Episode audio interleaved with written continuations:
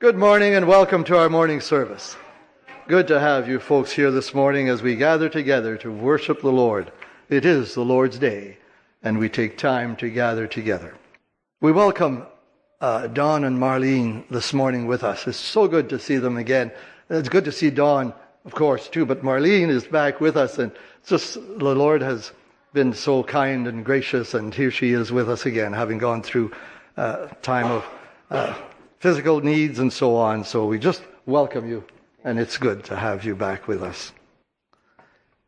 Indeed, it is our pleasure to have Don Theobald with us this morning. I'll ask him to come now to read the scripture for us and to lead us in prayer. Don, if you would, please. What is a real blessing and privilege to be here this weekend. I want to thank you so, so much for your prayers. Um, Last fall, my wife was diagnosed with breast cancer, had surgery in December and radiation this year, and uh, she's coming along fine. She'll have a follow up uh, mammogram the end of October, early November. And so we thank the Lord for your prayers and your fellowship and your kindness.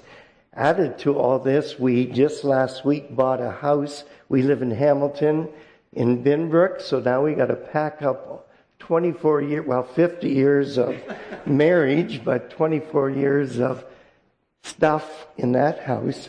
and, um, excuse me, but we'll be living uh, very close to two of our children and their families.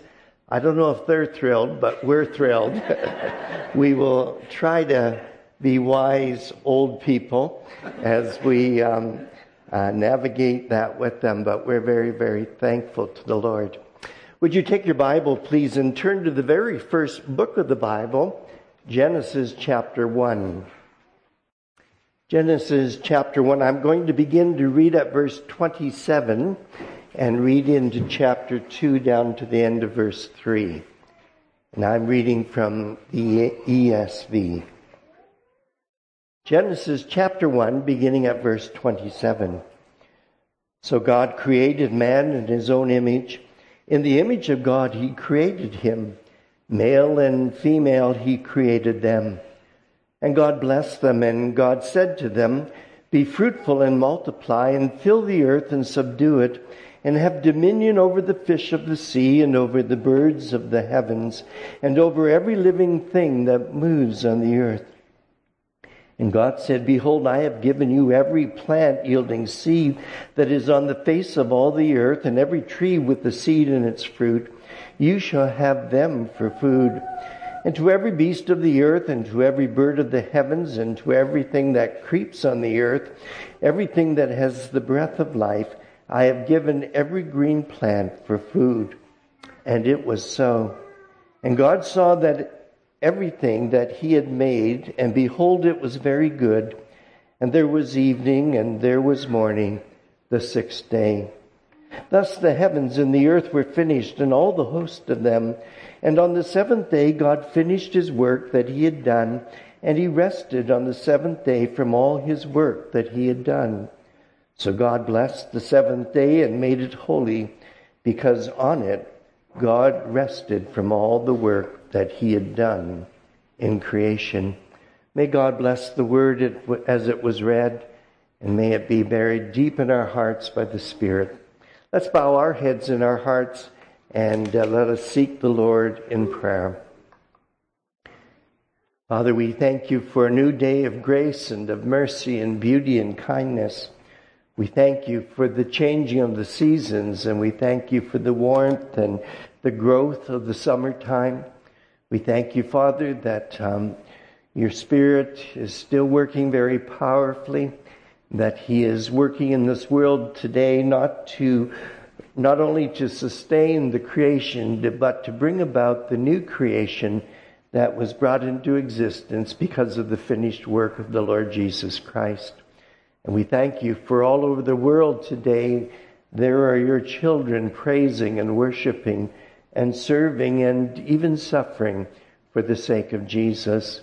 And we gladly add our voices and our amen with their praise today.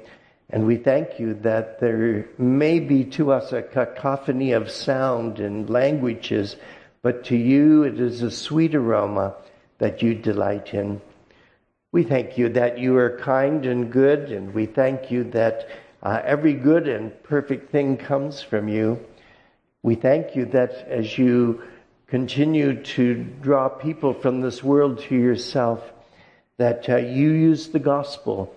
And so that we pray as the word goes out today, not only here in Sudbury, but throughout our province and our country and the world at large, that uh, you will be pleased by your Spirit to produce faith and that many will turn from their sin and trust in Jesus Christ alone for salvation. We thank you for your good work of grace with many of us here today. But there are some here who do not know the Savior. And we pray that you might work even today, that this might be uh, the first day of their eternal life, and that you'd be kind and, and create in them a new heart one that hates sin and loves Jesus. Father, we pray. There's, well, I don't know the congregation. We do pray for um, the well being of this fellowship. We pray for those who may be traveling on vacation that you will keep them safe. We pray that even today they might be able to find a place of worship and be able to exalt and magnify the Savior. We, we pray, Father, that you will bless those who maybe because of health or other circumstances are shut in today, and we pray either through the feed here or TV ministry that uh, you will bless them. May they have time in the Word, and may they have time at the throne of grace. And we pray, Father, we pray for our country. We thank you for uh, the leaders that you have put over us. We pray that you will give the Prime Minister and the members of Parliament wisdom May you restrain evil intentions. May you continue to work everything together for the good of your church. We pray for the Premier of the province and the members of the Ontario legislature. May you bless these men and women and be gracious to us. And we pray, Father, for local uh, mayors and uh, members of uh, city council and we pray that you might be pleased to give peace to our land so that the gospel will go out. We do not ask for an easy life, but we do ask for uh, opportunity to worship and to witness and to minister grace to people and truth.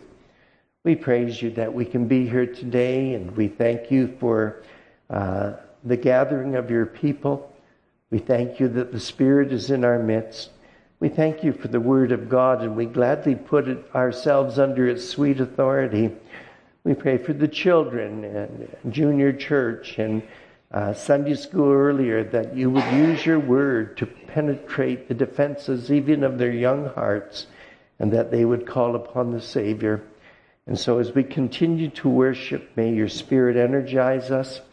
We offer up all of our worship as a sacrifice of praise, but we offer it through the perfect sacrifice of the Lord Jesus Christ, in whose name we worship. Amen. Again, we welcome our brother Don here this morning in our prayer that he will bless you as you open the word to us. Thank you. Well, it really is a blessing and a privilege to be here. We've uh, had the privilege over the years when Pastor Brad was here and uh, we love you very much. And uh, Rial and Iris have been dear friends, and Braden as well. And uh, we do pray that the Lord, in His kindness and in His timing, will send you a shepherd after His own heart that can lead you into green pastures and beside still waters of His Word. But I'm sure the Lord has been blessing you in the meantime and it is a real blessing for us to be here today and tonight. Would you take your Bible, please, and turn to the second book of the New Testament, the Gospel of Mark, chapter 2. Mark chapter 2, and I'm going to begin to read at verse 23 down to the end of verse 28. One Sabbath, he, that is the Lord Jesus, was going through the grain fields and as they made their way, his disciples began to pluck heads of grain. And the Pharisees were saying to him, Look, why are they doing what is not lawful on the Sabbath? And he said to them, Have you never read what David did when he was in need and was hungry? He and those who were with him? How he entered the house of God in the time of Abiathar the high priest and ate the bread of presence, which is not lawful for any but the priest to eat, and also gave it to those who were with him. And he said to them, The Sabbath was made for man, not man for the Sabbath. So the Lord, so the Son of Man is Lord even of the Sabbath. Again, let's seek the favor of God before we dive into His Word. Father, we do thank you for the great privilege of having the Scriptures. We thank you for the great privilege of having them in our own language. We thank you for freedom to gather and assemble and to worship. And we thank you for the presence of your Spirit we are utterly dependent upon Him.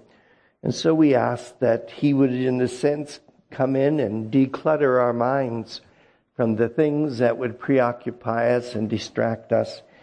And He would enable us to focus on your word so that it might bring blessing to us and praise and worship to Jesus. We ask for the glory of the triune God. Amen. We find ourselves this morning in the Gospel of Mark. While it is the second gospel in the New Testament, it actually was the very first gospel to be written. And not only was it the first gospel to be written, but it is actually the shortest of the four gospels to be written. And it was written by a man who was an associate of the Apostle Paul, who was uh, a relative of Barnabas, and had many, many ministry opportunities down through his life in terms of sharing the gospel. Uh, the church father Papias says that uh, Mark was the apostle Peter's interpreter. And what he is saying there is really that, that Mark, in a sense, got his material from, of course, the great apostle Peter, who was uh, one of the first apostles to be called by Jesus, and of course was part of that inner circle of James and John and Peter that were, in a sense, the Lord's confidence. Um, and of course, Peter is the first one who preaches the great sermon on the day of Pentecost. And also, Peter is the one who first preaches to the Gentiles and uh, the gospel going out from Jerusalem ultimately to the ends of the earth. Now, the Gospel of Mark is a very interesting gospel because it begins when Jesus is about 30 years of age. It begins with his public ministry. It begins with uh, first John the Baptist, the forerunner of our Savior, and then very quickly into the ministry of Jesus. And Jesus probably ministered for about three to three and a half years and uh, around 33 or so, as you know, was arrested, was tried, and was found guilty, was executed, was buried, and rose again on the third day. Now, what's interesting about the Gospel of Mark is that it's pretty action packed. It, it, moves along very quickly. Um, there's a adverb, in Greek it's euthos, but it is a word that means immediately, right away, straightforward. And uh, I would have flunked English grammar back when I was a kid in school if I used the same word 41 times in a, in a paragraph or a story. But obviously, under the inspiration of the scriptures, uh, Mark is showing us that this, this man, Jesus, is a man of action. He is a man of doing. There are some blocks of teaching, but not a lot. Not like Mark or John or even Luke. And so Jesus is a man who's on the move, who is busy with his father's business, who has come with the divine intention to bring in and to establish the kingdom, the reign and the rule of God in a fallen, cursed world. What's interesting about the Gospel of Mark is that there's 16 chapters, and the first eight chapters, there's a sense that Mark is revealing that Jesus is trying to not overly reveal himself. When he casts out demons, he tells them to shh. I was going to say shut up, but the children are gone.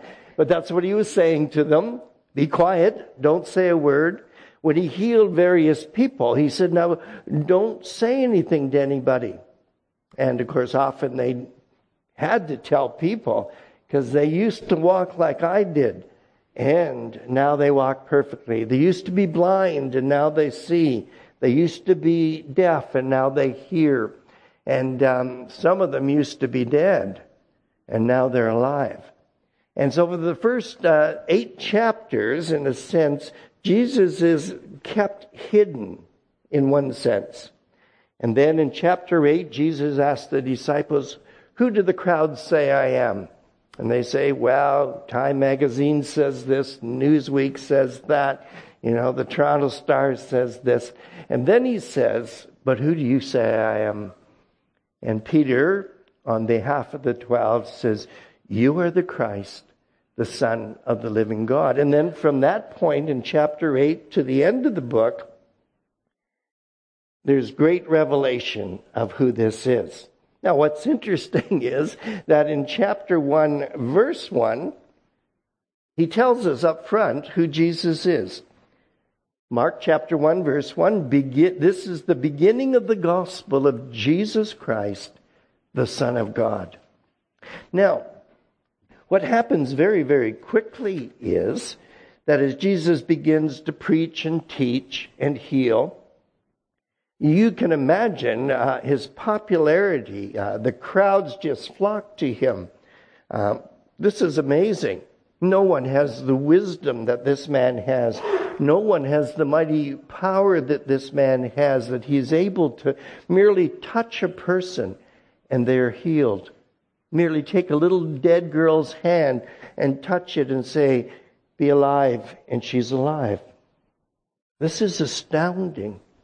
There, there has never been power like this revealed since the creation of the world, when God Himself merely spoke and all of these things came into existence. Now, the crowds, the popularity, you know, all that kind of thing is going to bring with it conflict and confrontation. And we find ourselves in uh, the passage I just read in the midst of the fourth conflict of five that, that Mark gives at the early part of the book. There'll be more conflict later in the book, as you know, that will lead up to eventually his betrayal, his arrest, his trials, and so on. Now, we don't like conflict. I hope most of us don't. I, I'm a pretty peace loving guy. Um, I think my wife would say that. Maybe some mornings I'm a little grouchy, but other than that, um, most of us don't. We, we're just getting by ourselves. We hardly want to have, you know, a good uh, row with somebody else as we're trying to work through the Christian life. But the Lord Jesus Christ, because of the words that he preached and because of the things that he did, he, he got into conflict not with the Roman authorities, not with the crowds in general, but with the religious leaders, the, the Jewish people who, believe it or not, were looking forward to the coming of the Messiah. Now, these guys were amazing. They had much of the Old Testament memorized. They could tell you what the middle verse in the Old Testament was. Remember, they're reading Hebrew, so they're doing it backwards even. And they could tell you what the middle verse of the, uh, what the middle word of the middle verse was, and the middle letter of the middle word of the middle verse. These guys were just walking encyclopedias. They didn't have to Google this stuff.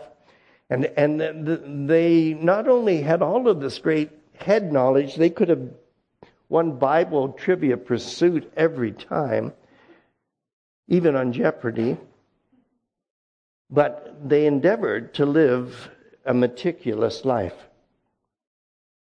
They had learned the lesson from Israel back in the Old Testament, who, because of their sloppiness in living for God, went into captivity. And they were determined that that would never happen again.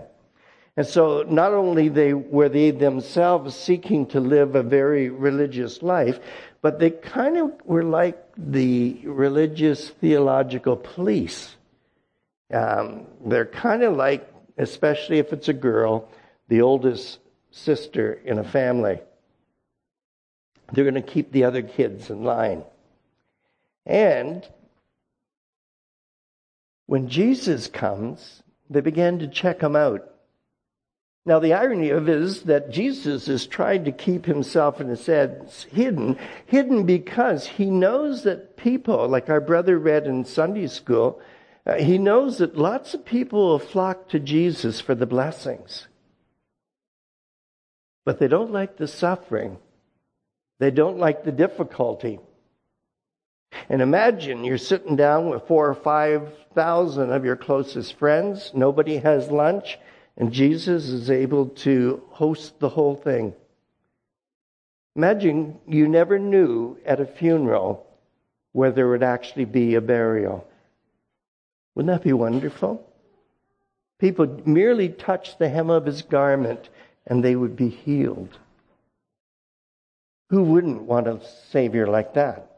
And it's interesting, even in the present day, there are people who marketed Jesus who, you know, if you do this right, you'll be healthy, wealthy, and so on.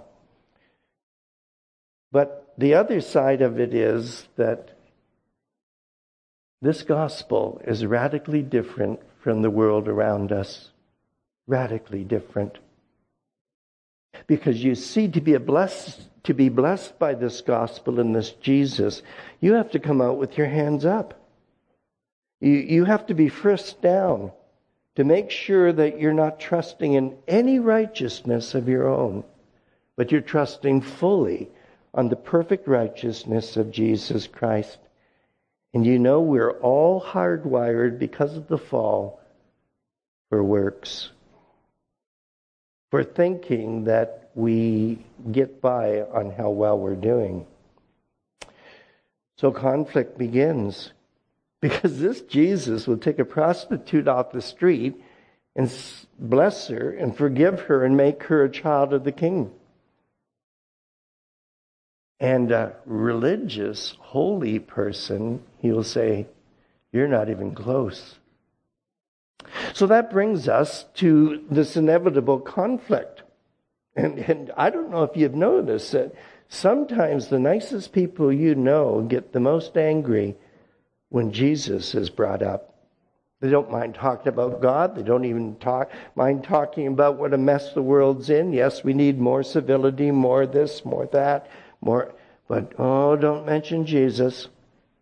Don't mention Jesus because it, it riles the dander, doesn't it?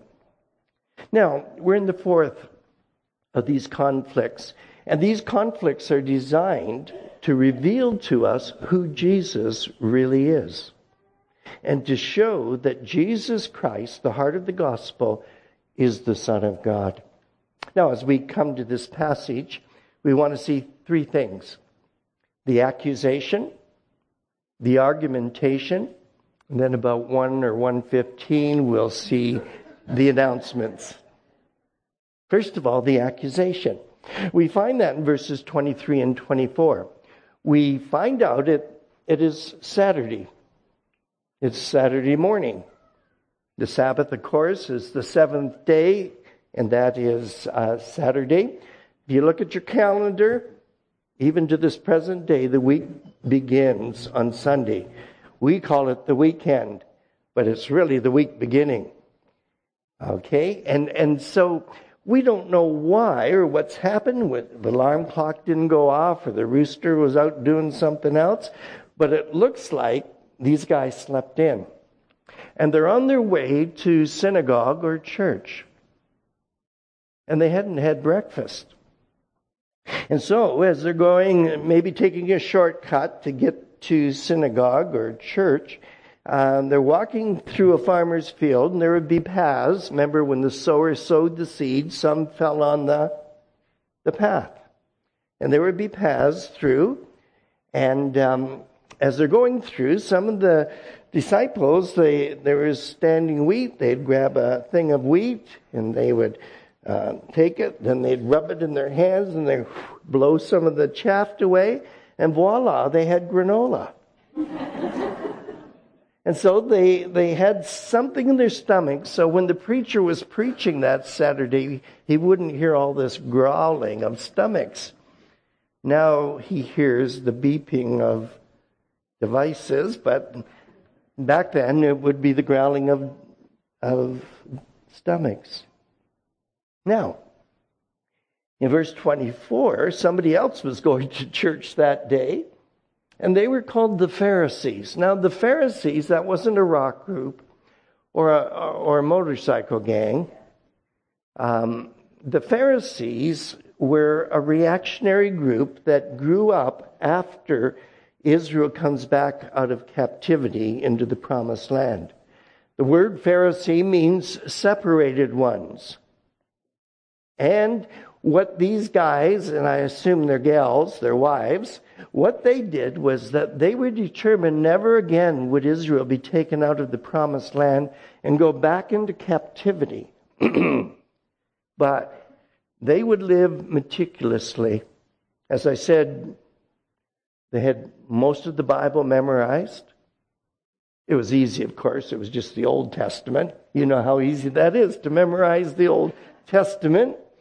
Okay, and um, they um, they not only in you know kind of memorized the Bible, but they tried to live the Bible, and they tried to make sure that you would never break the Old Testament by adding even more laws and rules than the Bible had. Now that's pretty holy, isn't it? When I was saved at 17 out of a non Christian home, um, I started going to the local Baptist church, what I'm very grateful to the Lord for. And um, they said that if you're a good Christian, you do not go to the movies, you do not smoke, you do not drink. Uh, I was saved in 66, so you certainly don't listen to the Beatles or the Rolling Stones or anything like that. And again, I'm not advocating any of that. I don't even drink tea or coffee. So I'm really fenced in well. Uh, the only time I went to the movies was with another man's wife, my mother. and we would watch such steamers as My Fair Lady, um, Mary Poppins, uh, A Man for All Seasons, movies like that. So, and they meant well. But the problem was, instead of saying, don't go to X rated movies, they said, don't go to movies. You can never see a sinful movie if you never see a movie. You see what they're doing? And um, we need to be careful. Now, what happens in verse 24 is that as the disciples were having granola that morning before church, the Pharisees noticed that they had grabbed some wheat, rubbed it in their hands, blew away the chaff, and chowed down. And they came to Jesus and they said, Look at, why are they, your disciples, doing what is not lawful on the Sabbath. Now you have to understand here, he's, they're not coming to him like a farmer might come to parents, knock at the door and say, hey, you know what? Your boy was over, he climbed our fence and stole apples out of our orchard. What's going on here? What is interesting is that the law of God, the law of Moses said this If you enter your neighbor's grain field, you may pick kernels with your hands, but you must not put a sickle to his standing grain. That's in the Mosaic law. So what it meant is if you're walking through, going somewhere, and you want a handful of granola, the Bible says go for it. But as I mentioned, these Pharisees, they were very, very concerned about the Sabbath and about pleasing God and about doing everything right. There's a fourth commandment. Does anyone know what that commandment is? You shall not. Well, actually, it says, You shall work for six days and then do no work on the seventh day. But it's kind of an open ended what is no work? It's clear if you work at General Motors, or if you work at a mine, or if you're a school teacher, it's pretty clear there's a break from, you know, the factory where your work is and not working. But you know what these Pharisees did? They had 39 categories for working that violates the Sabbath. The third category was what the disciples did. Because when they grabbed that wheat, that was reaping or harvesting. When they rubbed it in their hands, that was threshing. And when they, that was winnowing. Amazing. I wouldn't have come up with that for love or money. Now, what's the big deal? well, you see, each of the covenants that God gave Israel had a covenant sign. With Abraham, it was circumcision. Okay? The Mosaic law and the covenant sign was the Sabbath. The world didn't keep the Sabbath. Excuse me. and um, the people of God, one of the things that separated them from the world was that on the seventh day they ceased from their work. And that was a covenant sign. In the Old Testament, if you deliberately broke the Sabbath, it was a capital offense, which meant you would have the death penalty. So you can see that the Pharisees are coming for the kill, aren't they? They're not coming to Jesus and said, you know, on the way to church today, the sign said 50 kilometers and you were 53. You need to watch that. What they were saying is that you cannot be the Messiah. These guys cannot be men of God. Your mission cannot be anointed of God because the most basic of commands they're violating. And they're worthy of death. Now you might think, boy, big deal. But supposing you're married and you're a guy and you come home one day and your wife's just steaming at you, takes off her wedding ring and throws it at you. Is that a big deal? Of course it is. Because you see, this is a covenant sign. And so to take that ring off and throw it in your face is, in a sense, repudiating the marriage covenant that you entered into. And so what the Pharisees are saying is look at you guys don't try to fool us that you're the people of God and that this is the Messiah that we've been looking for. You don't even keep the covenant sign.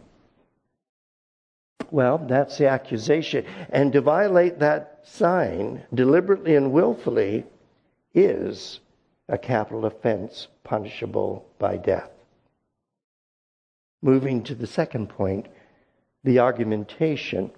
Now, by argumentation, I don't say Jesus said, I am not, you are. You guys are just idiots. You don't know what you're doing.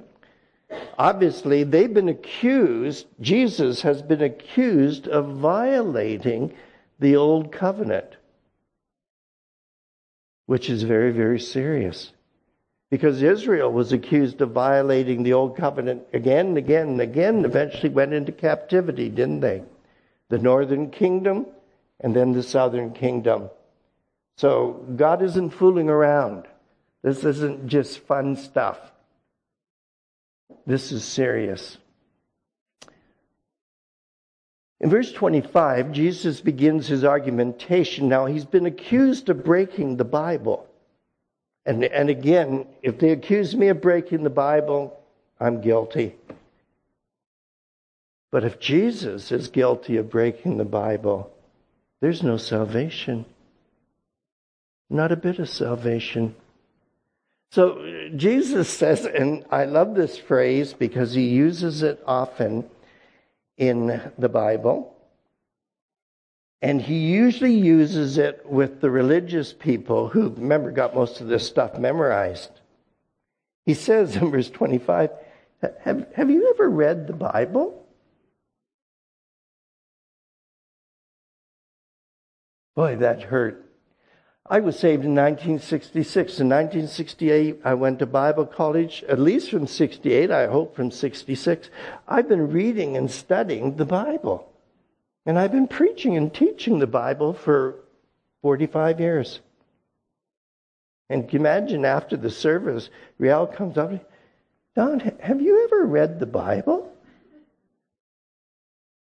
And he goes to these Pharisees and he says, Have you guys ever read the Bible? And you and I have to ask ourselves the very same question because Jesus is always asking me, Don, have you ever read the Bible? Now, you can read or you can read. There's some of us that have devotions every day and we read a chapter or two of the Bible, but maybe we didn't read the Bible. So he says um, in verse 25, Have you ever read the Bible? For example, 1 Samuel 21, verses 1 to 6. Now, most of you got that memorized, right? You know exactly where I'm referring to and what I'm referring to. And we'd think, what's Jesus doing? Just playing mind games with these guys? And he's just kind of, you know, kind of boxing them into a corner? No. He wants to show them how to read the Bible. He says, Have you ever read 1 Samuel chapter 21, verses 1 to 6? And probably most of those guys could, yep, I know that. I know it backwards because it's Hebrew. But you may not have it on the tip of your tongue. So I'll just kind of summarize what he's referring to. He says, um, There's a guy named David in the Old Testament. He was a shepherd boy. One day, God sent a prophet whose name was Samuel to have a party, and then they anointed David, as shepherd boy, to be the king of Israel. Remember that story? But there's a little technicality. Israel already had a king, and his name was King Saul. The people had chosen King Saul, God had rejected him. Now, there were lots of wars during King Saul's time, and one day he's fighting the Philistines, and there's this big burly guy who comes out every day and says, Hey, you know, want a piece of me? I'll eat you for lunch. And even the great King Saul, who was head and shoulders over everybody else, was terrified, wasn't he? And then one day, this little boy, shepherd boy, probably, you know, 13, 14, 15, shows up with a pickup. He's got all kinds of food and stuff for his brothers and the troops. And he's hearing this guy growling out there, You want a piece of me? You think you're so tough? And David said, What the was going on here? And he told him the story. You know, the king's promised his daughter in marriage, the guy that go out there and whoop that guy. And and David says, Man, you guys day after day allow that guy to talk about God the way he does? So David goes to the king and says, uh, I'll go. And the king says, Well, okay, but you better take my armor. And of course, he tries it on and it doesn't fit. So he says, Don't worry about it. You know, I have a God who looks after me. And when I was shepherd, uh, bears would attack, lions would attack the sheep, and God always delivered me. I think we can take this guy. And you know the story, don't you? Well, the Goliath dies, his head's cut off. King Saul puts David in the government and uh, in the army, and they have ticker tape parades, and they all the pretty girls are saying, David, David, he's our man. If he can't do it, no one can. Yeah. And so King Saul's getting a little ticked off. He's caught because every time this guy goes to war, he wins. But every time he goes to war and wins, he's got all, you know, the ticker tape parade and the pretty girls cheering him and all that stuff. And King Saul goes into fits of depression and rage, and every once in a while, we'll just, because uh, David's one of those sickening people. Have you ever met a person like that who can do everything? You know? Um, he's not only a great soldier, but he's a masterful mu- musician. This guy can play instruments. He can compose music. He can, he's one of those guys like when you and I went to high school, remember graduation day and you and I waddled through and they gave us a piece of paper and then they gave the awards. And now, citizen of the year, Johnny, he comes up. Now, athlete of the year, Johnny comes up. Academic of the year, Johnny comes up helping old ladies. Johnny comes up. He can do everything, eh? And you just sit there and you look at your piece of paper and you think, will this never end? Well, David's one. He's a Renaissance man. He can do absolutely everything. The guy's astounding. Well, anyways, King Saul's had about enough, and he puts out on milk cartons and telephone poles. He says, "Have you seen this man? Wanted, dead or alive." So David and his group, it's it's you know spears have come at him and everything, and so he takes off with his men and he goes to place Nob, which is south of Jerusalem, and where the tabernacle is. And they they they didn't even pack heat. They forgot their swords. They didn't make provisions. They just had to take off, and so they stop at the tabernacle and uh, David says to the priest, Hey, you guys got any food here? And they said, Yes, we've got 12 loaves of bread.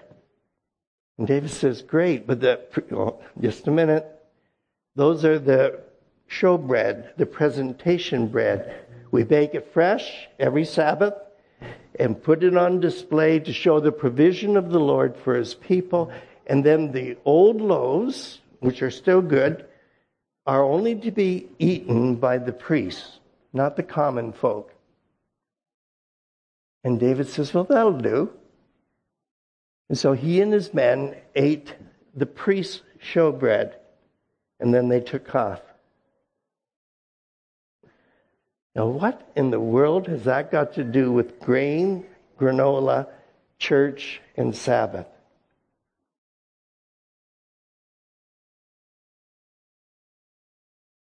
Were these men censored? Were they criticized? Did God condemn them? the astounding thing is that David, who did this kind of thing, would become Israel's greatest king. The kingdom would flourish under him. In fact, one of the names for the Messiah would be what? Son of David. He's bringing in the kingdom of God, and he will sit on the throne of his father David. Hmm. What in the world is Jesus doing? Is he just tying these guys in knots?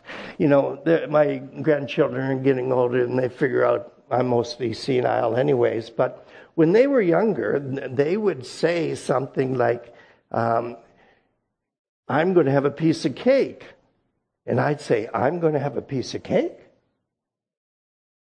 No, me. I'm going to, have, and I would go, me? I'm having it. And they would get so frustrated because I'm just using their words and always turning them around. So you're the problem. Oh, you're the problem. Is that what Jesus is doing here? No. You remember his question? Do you know how to read the Bible? Have you ever read the Bible? So, what's he saying? He's saying this never go to the Bible, especially the Old Testament, and look for a list of rules what you can do and what you can't do, and this and that and the other thing.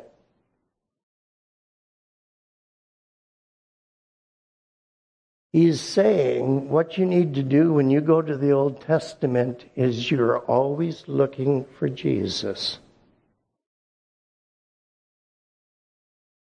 The Old Testament, from Genesis 1 to the end of Malachi, is saying, coming soon to this planet is a Savior who's out of this world. The Old Testament is not an end in itself. You're not like the guy who stuck in his thumb, pulled out a plum, and said, What a good boy am I. The Old Testament was not given so that you and I might see how good we are. It's the very opposite. I'm to see how bad I am, how sinfully bad I am, how desperately I need somebody who's greater than Adam, who's greater than Abraham, who's greater than Moses, and might I say, greater than David, wiser than Solomon, has a more powerful deliverance than even Jonah, who was in the belly of the whale. When you go to the Old Testament, you're looking for all the pointers and the indicators that are telling you soon to this planet will be a Savior who's out of this world. You remember when James and John and Peter were on the Mount of Transfiguration? Moses and Elijah, Moses, the law, Elijah, the prophet. They were talking with Jesus, and Peter said, This is great. Let's make three tents. And God, you know, said, No, shut that down. This is my beloved Son you listen to him. You see, what the Pharisees were doing was making the Old Testament an end in itself. Instead of seeing that it had all kinds of pointers and indicators that you would recognize Jesus when he came. You see, the irony of the whole thing is that the Pharisees accused Jesus and his disciples of breaking the Bible. And what Jesus does from that story is say, Me and my disciples are the fulfillment of the Bible. Just as David and his men were hungry as they carried out the mission of God and the ministry of God so I and my disciples are hungry as we carry out the mission and the ministry of God. And they had nothing to say. That's astounding. Now, very quickly, the announcements. Not the kind we had at the beginning of the service, but the announcements that Jesus has. There are two announcements about the Sabbath. The first one has to do with man, with people, with the human race. Look what he says in verse 27. And he said to them, The Sabbath was made for man, not man for the Sabbath. What's he saying there? He said, Well, if you knew how to read your Bible, you would see that men were created on what day? The sixth day. The Sabbath was created on what day? The seventh day. Basic stuff. Now, they were convinced that man was made for the Sabbath. that the purpose of man on this earth is to be cowered and controlled by the Sabbath.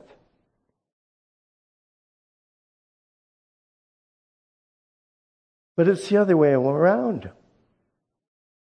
Man was made first, and one of the blessings that God gave to him was the Sabbath for his good, for his after everything God said everything that he made was very good. Okay? And what, what he's saying here is that I must never act like there, there are people who think that people exist for animals. Met anybody like that? I worked in a grocery store for seven years, and uh, we carried out. We were a friendly IGA, and we carried people's groceries out. And boy, they, they'd have a dog or something and a kid. And they were terrible with the kid. And oh, isn't that a cute little dog? And, you know, I'm carrying these big bags of dog food and everything. And, Johnny, sit down and shut up oh, isn't he a cute little thing? And, you know, and, um, in fact, our culture thinks the problem with the animal world is people. Have you noticed that?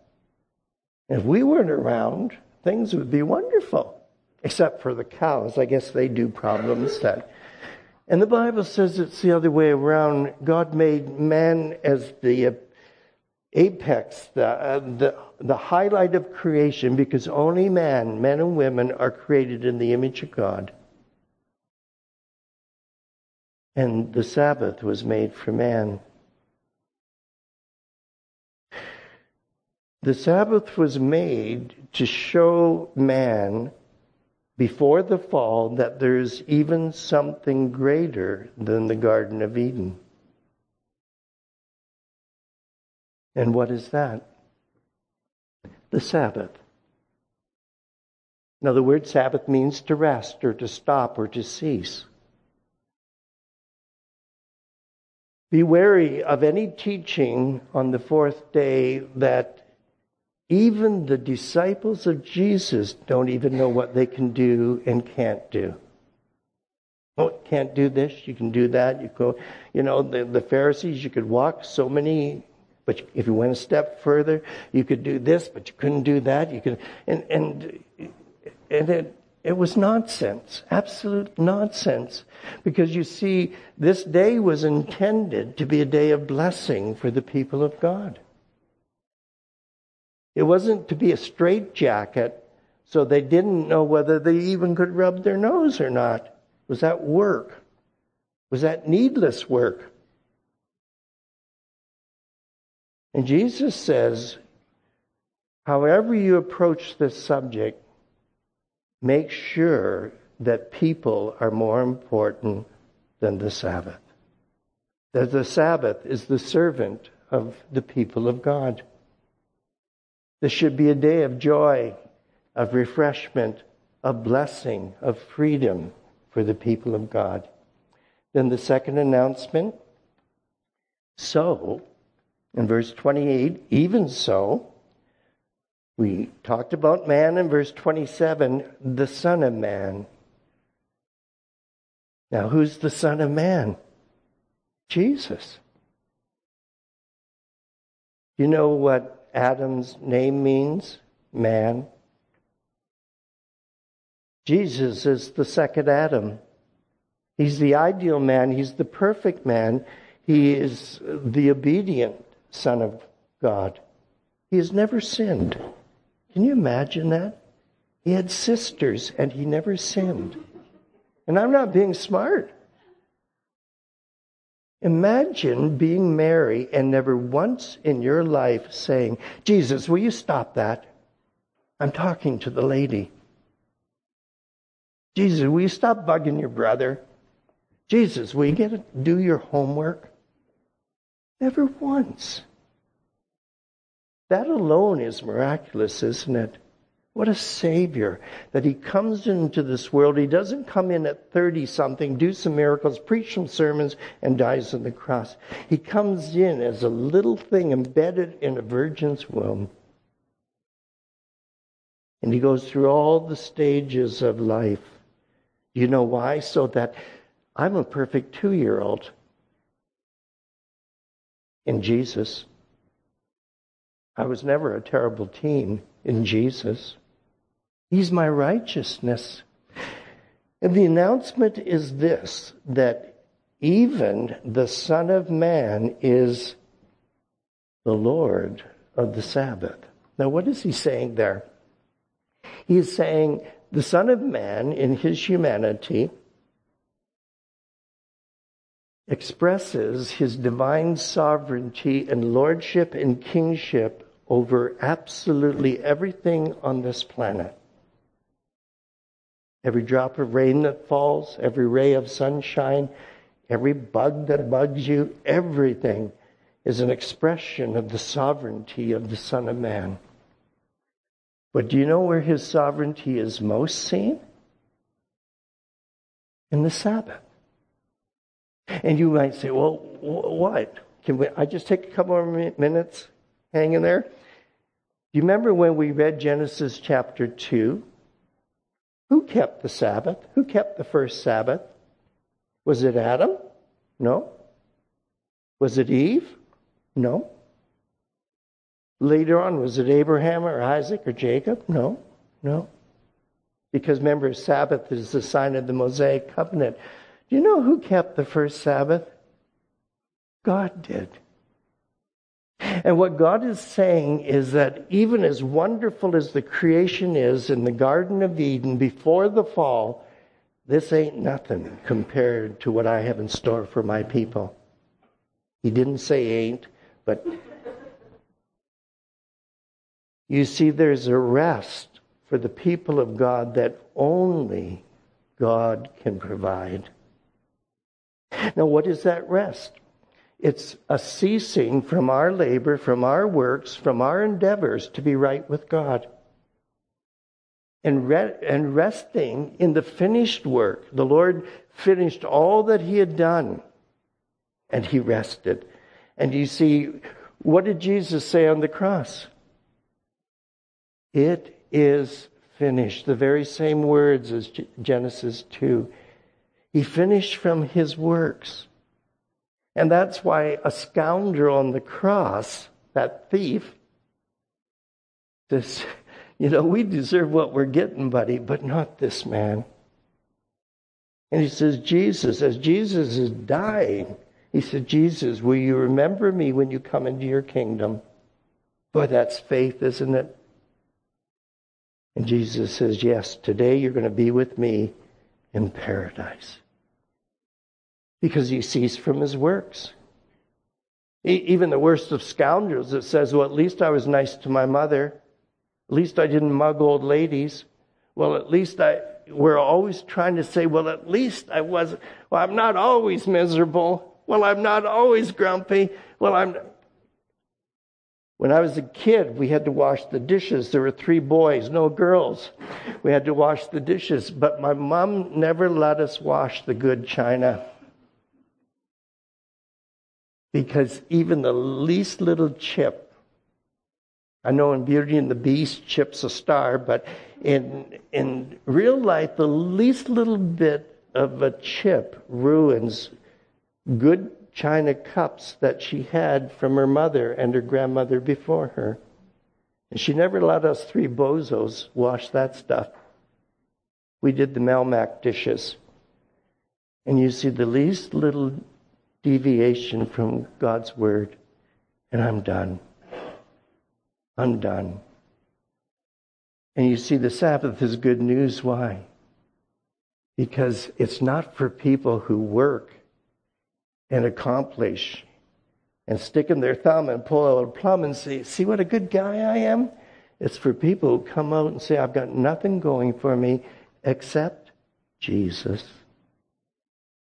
Do you know that the promise of Genesis 2 is only fulfilled in Jesus Christ? Do you know why he's the Lord of the Sabbath? Because he is the only one on the planet who can give rest from sin and wrath and judgment. Not in a church, not in a baptism, not in eating the Lord's table, not going to a holy man, not reading your Bible 12 hours a day. You only come to Jesus and you come with your hands up and you say, Frisk me. If I'm trusting in any goodness of my own, expose it. Because I want the rest that only God can give. And He gives it in His Son. Oh, I'm glad He's the Lord of the Sabbath. I'm glad He's the one who's able to fulfill that wonderful promise in Genesis 2 that only God did and only God can do. And you see, the problem with the Pharisees is that they think salvation is something you earn and deserve. Jesus says salvation is something you don't deserve. You can never earn. All you can do is receive it. He picks up this concept in Matthew 11, chapter, or chapter 11, verses 28 and 29. Come unto me, all you who are weary and heavy laden, and I will give you rest to your soul. What a salvation. Now, the problem is, and we'll close with this, the problem is you could be saved for many years and still think it's about works. It's not a good day because I didn't have my devotions. It's going to be a good day because I did something. And you see, this is all of grace. All of grace. And that grace is only found in Jesus because He's the Lord of that divine rest that is given to weary sinners. You know, if you're saved, you keep every day as a Sabbath because every day you cease from your works and you rest in the finished work of the Savior. You've been very patient. Call our brother back for our closing hymn and then our benediction.